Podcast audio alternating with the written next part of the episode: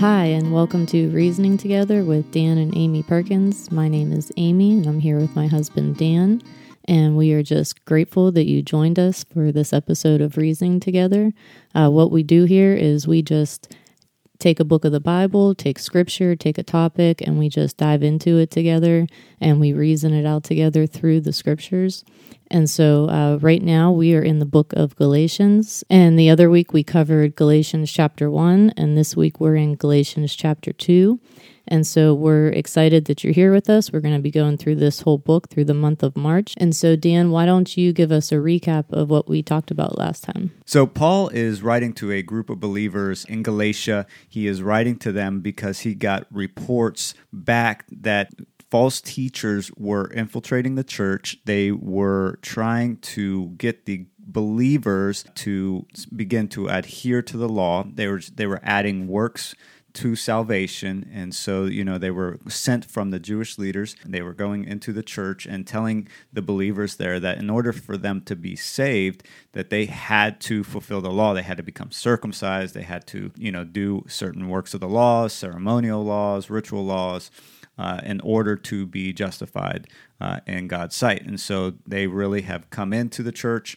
They are preaching this and they are corrupting what Paul sees as the gospel of Jesus Christ. And so Paul is writing this letter to encourage them to maintain the faith uh, of, of Jesus and that we are saved by grace through faith alone. And so that is, you know, really what Paul is trying to address here in this letter. And so last time we were talking about just how we fall into this trap of getting into a works based religion and how we can really begin to um, try to add things to our salvation. So we make it a Jesus and works type of religion uh, that we begin to follow and how that puffs us up and makes us self-righteous and things like that. And so really paul is encouraging the, the group of believers to not do that and he's encouraging us to do that as well to maintain the, the pure gospel.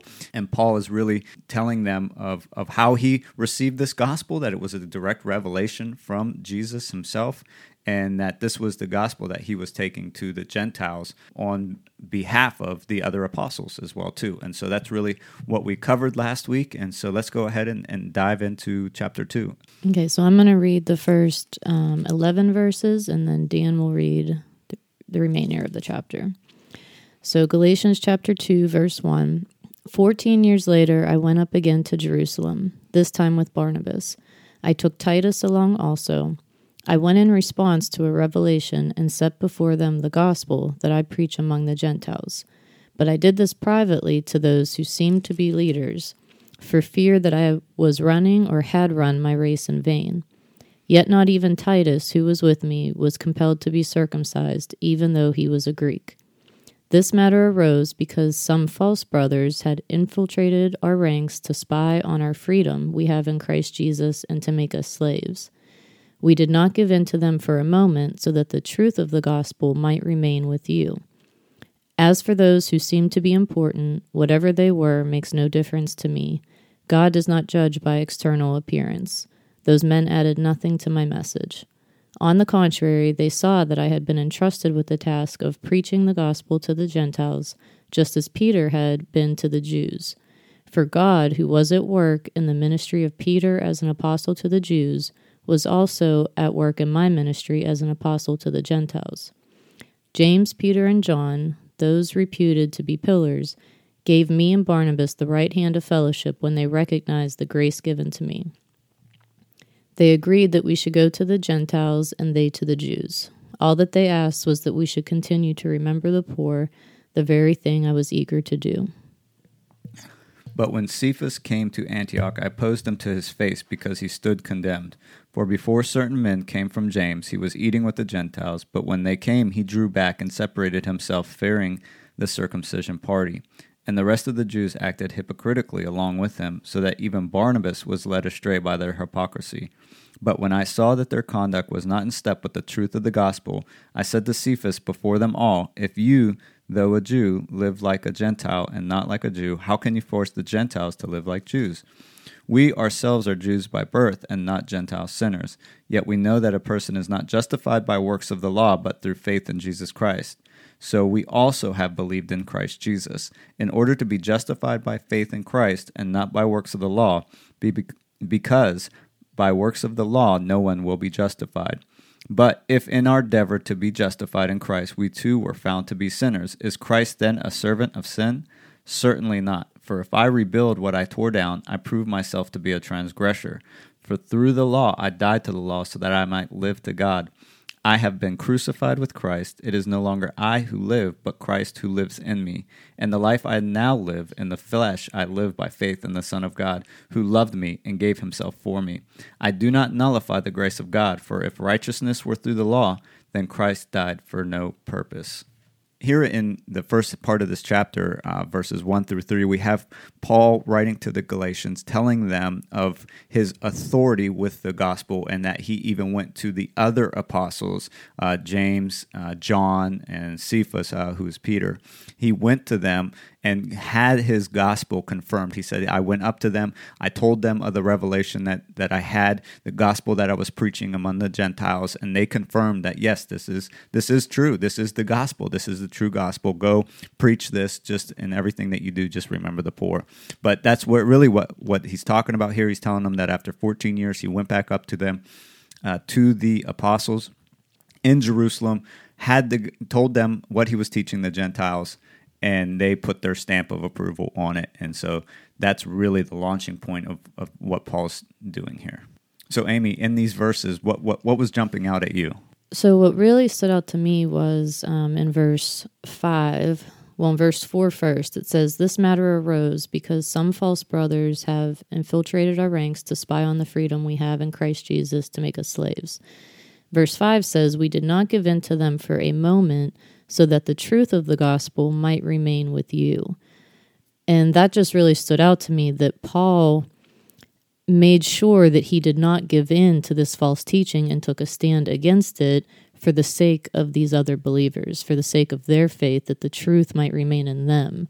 And so he was really looking out for them and was willing to take a stand against these leaders, these people in high positions, you know, high status in order to protect you know the truth in these other believers. And that's what a leader you know should do is look out for and protect. And i just thought what a great example by paul. And what a great example for us you know like mm-hmm. that he was willing to take a stand so that others would not be led astray. Yeah. He really had the welfare of the people he was leading in mind and not his own popularity, not his own influence, not his own comfort. He was willing to sacrifice all of that in order to care for the people that were he was uh, you know leading and that he was shepherding and that he was doing this for and that's really is uh, one the the greatest quality a leader can have is one who's willing to sacrifice all these things in order to protect the people that he's leading. I mean that that's really what a biblical leader is and should do. And so, it, but what we're seeing, you know, a lot of times is that people are more into this um, into their ministry for popularity, for influence, for fame, for whatever it else it is, and they're willing to compromise even the gospel in order to um, in order to achieve all these things, right? In order to have uh, success. I'm using air quotes here. Uh, in order to have success in ministry, and so we're seeing all this, but really, if we if we look at the biblical model of a great leader, it's one that's willing to sacrifice all that, and is one that is actually willing to take the brunt of the persecution that's going to result from this, um, in order to protect the people and to protect the truth, and to really care for the people and say that no, the, the people that I am in charge of leading, their souls and are more important than my popularity, my fame, or you know my influence. Mm-hmm. For sure, the what we see as a leader nowadays, what qualifies, you yeah. know, what we look at in a leader nowadays is a lot different. Right. And I just think Paul, like he always led by example, and just looking at this, like so the truth of the gospel might remain in you. Like, what an example to them that they'll now that they can follow that same example and be Mm-hmm. that for someone else. So that's real discipleship. Right. Yeah, right, that's leading by example, and that's le- that's leading from conviction, right? And and so having those convictions is what really you're going to rely on going through that. And so it doesn't matter, you know. I, I don't think Paul was really worried about how many likes or subscribers he had on on YouTube or Instagram, right? Like he was he was more he was so enamored with Jesus and the truth of the gospel, like he was so overtaken by that beautiful reality that he was willing to stand up in the face of you know what could be a fierce persecution. And i mean paul even talks about it in in corinthians right? He tells them how you know he gives his list of how many times he was stoned how many times he was shipwrecked how many times you know he was you know almost fed to the wild beasts um, and, and how he was willing to go through all this because of Jesus and because of the truth of the gospel that people were set free by grace through faith in Christ. Yeah, I mean, the more I read about Paul and look at his life, you know, the more I realize he was not a people pleaser. You know, he really was not concerned with what other people thought about him. His main concern was for the truth. And, you know, in verse six, like he says, for those who seem to be important, whatever they were makes no difference to me. Mm-hmm. You know, he wasn't intimidated by their status. He wasn't Right. intimidated by the outward appearance that these people were so important you know he was he was all about standing for the truth and it didn't Right. matter who he was standing against who he was facing Yeah. it, it's just really admirable Right, it really is. I mean, and Paul, it, it eventually cost him his life. You know, it, you know, he was so willing to stand up for the truth of the gospel that he was willing to do it in front of political leaders. You know, in front of the Roman leaders uh, and everything. And every chance he got, he preached the truth of the gospel. He was willing to take a stand for the real gospel and for Jesus himself. And so that's the kind of leader he was. And it, it's actually almost. Um, contrasted here a little bit like paul is contrasting himself here with with peter and so i mean peter was the, the de facto leader of the 12 disciples right? Like he was the one and throughout the gospels that you see who was really out in front who had the great confession of who jesus christ was. He was there at the transfiguration. He was there in the garden of gethsemane. Like he was part of jesus's inner circle with uh, the the brothers james and john. Um, but he was the leader of the uh, apostles, and so he was also the one who had the the revelation that you know that God has now declared uh, Gentiles to be clean, to be uh, by faith that they are are made right in His sight. Remember in Acts where he had the um, the the revelation. He had the vision um, that God was, you know, all the animals were being coming down from a sheet, and He said, you know, go ahead and take from all of these and eat. You know, what He was saying now is that He, God Himself, is the one who has declared this um, to be clean. And so Peter even had this revelation. Peter was the first one to take the gospel to the Gentiles. He, he went to Cornelius's house and he saw that God was no longer acting partially. Like he was saying that now that the Holy Spirit has fallen both on the Jewish people and on Gentiles. And so Paul, Peter here is knows all of this, right? And he understands this. He had the revelation of this. But yet he was still able to get caught up in trying to please and trying to win the approval of influential people. And he was willing to compromise and become a hypocrite himself in order to gain that approval by certain types of people. And Paul saw this as so damaging that he was willing to even rebuke the, the de facto leader of all the church. I mean, this is, Peter is it. Peter is that man. He's that dude. And P- Paul um, was willing to stand up in front of other people and openly rebuke him in order to take this stand that says no like we can we cannot put people back under the yoke of the law because that is not what Jesus Christ has come to do. And so Paul here is even willing to stand up to Peter himself, which it takes, you know, that's that's that's pretty bold. I don't think we can overstate how significant this really is. Like this is this is pretty um, bold of Paul to rebuke Peter openly in front of other believers to do this. Um, but that just goes to how strongly Paul's convictions are regarding the gospel. And something else that stood out to me um, when I was reading this is in verse 7, how it says, On the contrary, they saw that I had been entrusted with the task of preaching the gospel to the Gentiles, just as Peter had been to the Jews. For God, who was at work in the ministry of Peter as an apostle to the Jews, was also at work in my ministry as an apostle to the Gentiles.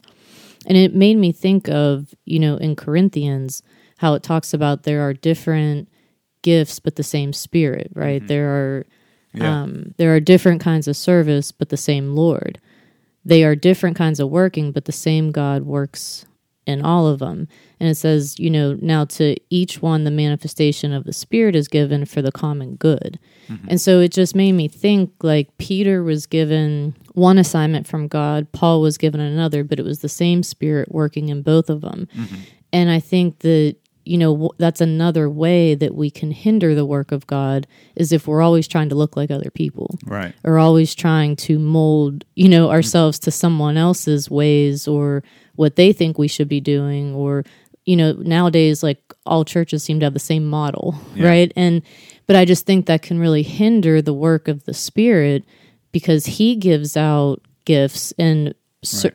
you know service for the common good of the people if we all look the same. Right. Yeah, I really like that because God is really contextualizing his ministry here and he's giving Peter an assignment to go to the circumcised, right? He's to the Jewish people. He's contextualizing um, the gospel in order to reach uh, a certain people in a certain people group. And then you know paul has his his context here and he's going to the uncircumcised and he's going to the pagans and he's going to those who are outside of you know god's people. I'm using air quotes again but he's going to outside of god's people and he's and he's going and he's preaching the gospel but it's the same gospel. It's the same lord but it's just contextualized so that they can understand the gospel in their context. But it's the same gospel and that's what um, paul is really trying to get at here. He's really telling the galatians here. He's saying that like this this is you know the same gospel. Mm-hmm. Mm-hmm. It just it stood out to me that again the work of God can be hindered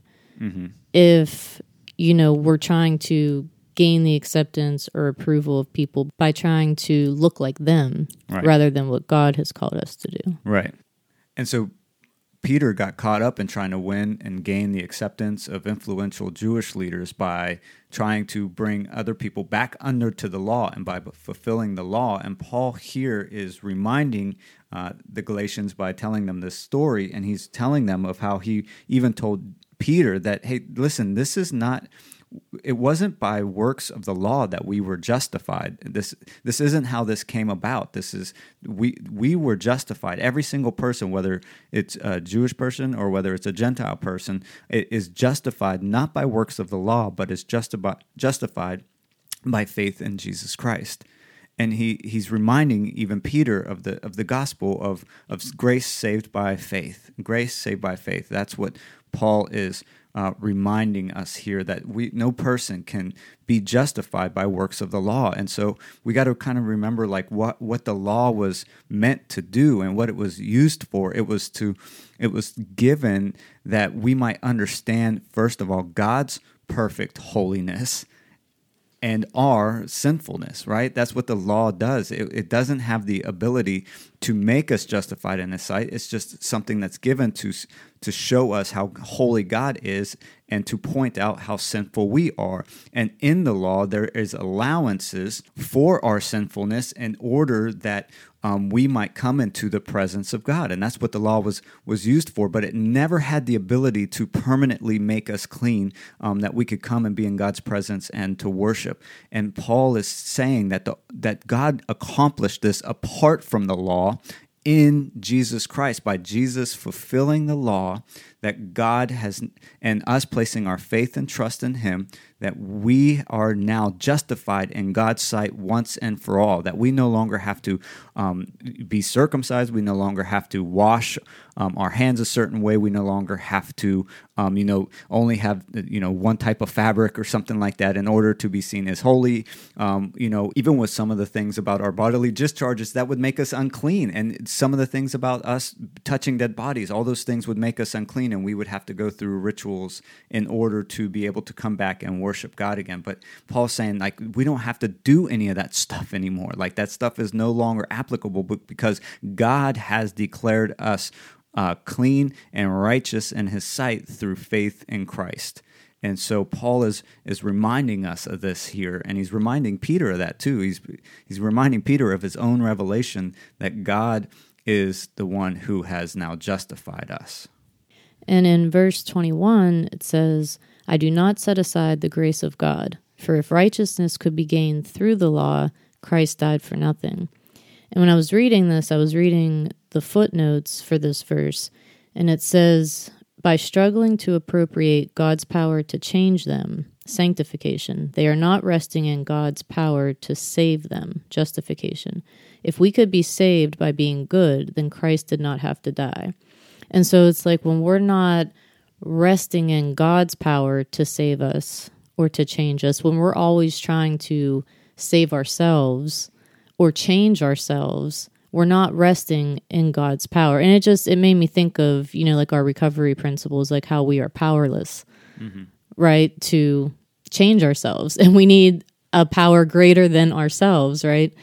And it just it's true like we do not have the power to change ourselves. If we did, Christ wouldn't have had to come and die. Right. If we had the power to save ourselves, change ourselves, make us right, make us good enough, Christ didn't have to come and die. But because he obviously he did, because it says if righteousness could have been gained through the law, you know, but it couldn't. Right. That's we, why Christ came. Right. And so it, we cannot make ourselves good enough. We can't even change ourselves. We don't have the power to set ourselves free from sin. Right right? From destruction, from death. Yeah, yeah. we don't All have the power to do it. Right. And so it's really relying on him and his work and not us adding anything to it, but being changed and transformed by it. I think, and that's that's powerful, you know. And it's it's hard for us um, because, like we talked about last time, we like to be able to measure things, and we like to be able to add things, and we want to we want to be able to look at other people and say, "No, I did this." mm-hmm. you know and so but the gospel is the exact opposite it's not like look look at what i did it's look at what christ did i think it's the most powerful prayer mm-hmm. i mean really that we could pray is god i have no power to change yeah. myself i need you to come and help today and help me and change me mm-hmm. you know and make me clean i don't have the power within myself to do it just right. that admitting that that powerlessness that we really have yeah. And depending on Him. And it's really so beautiful because it's there in those moments that I think God really meets us when we do that. And we really experience His power. Right.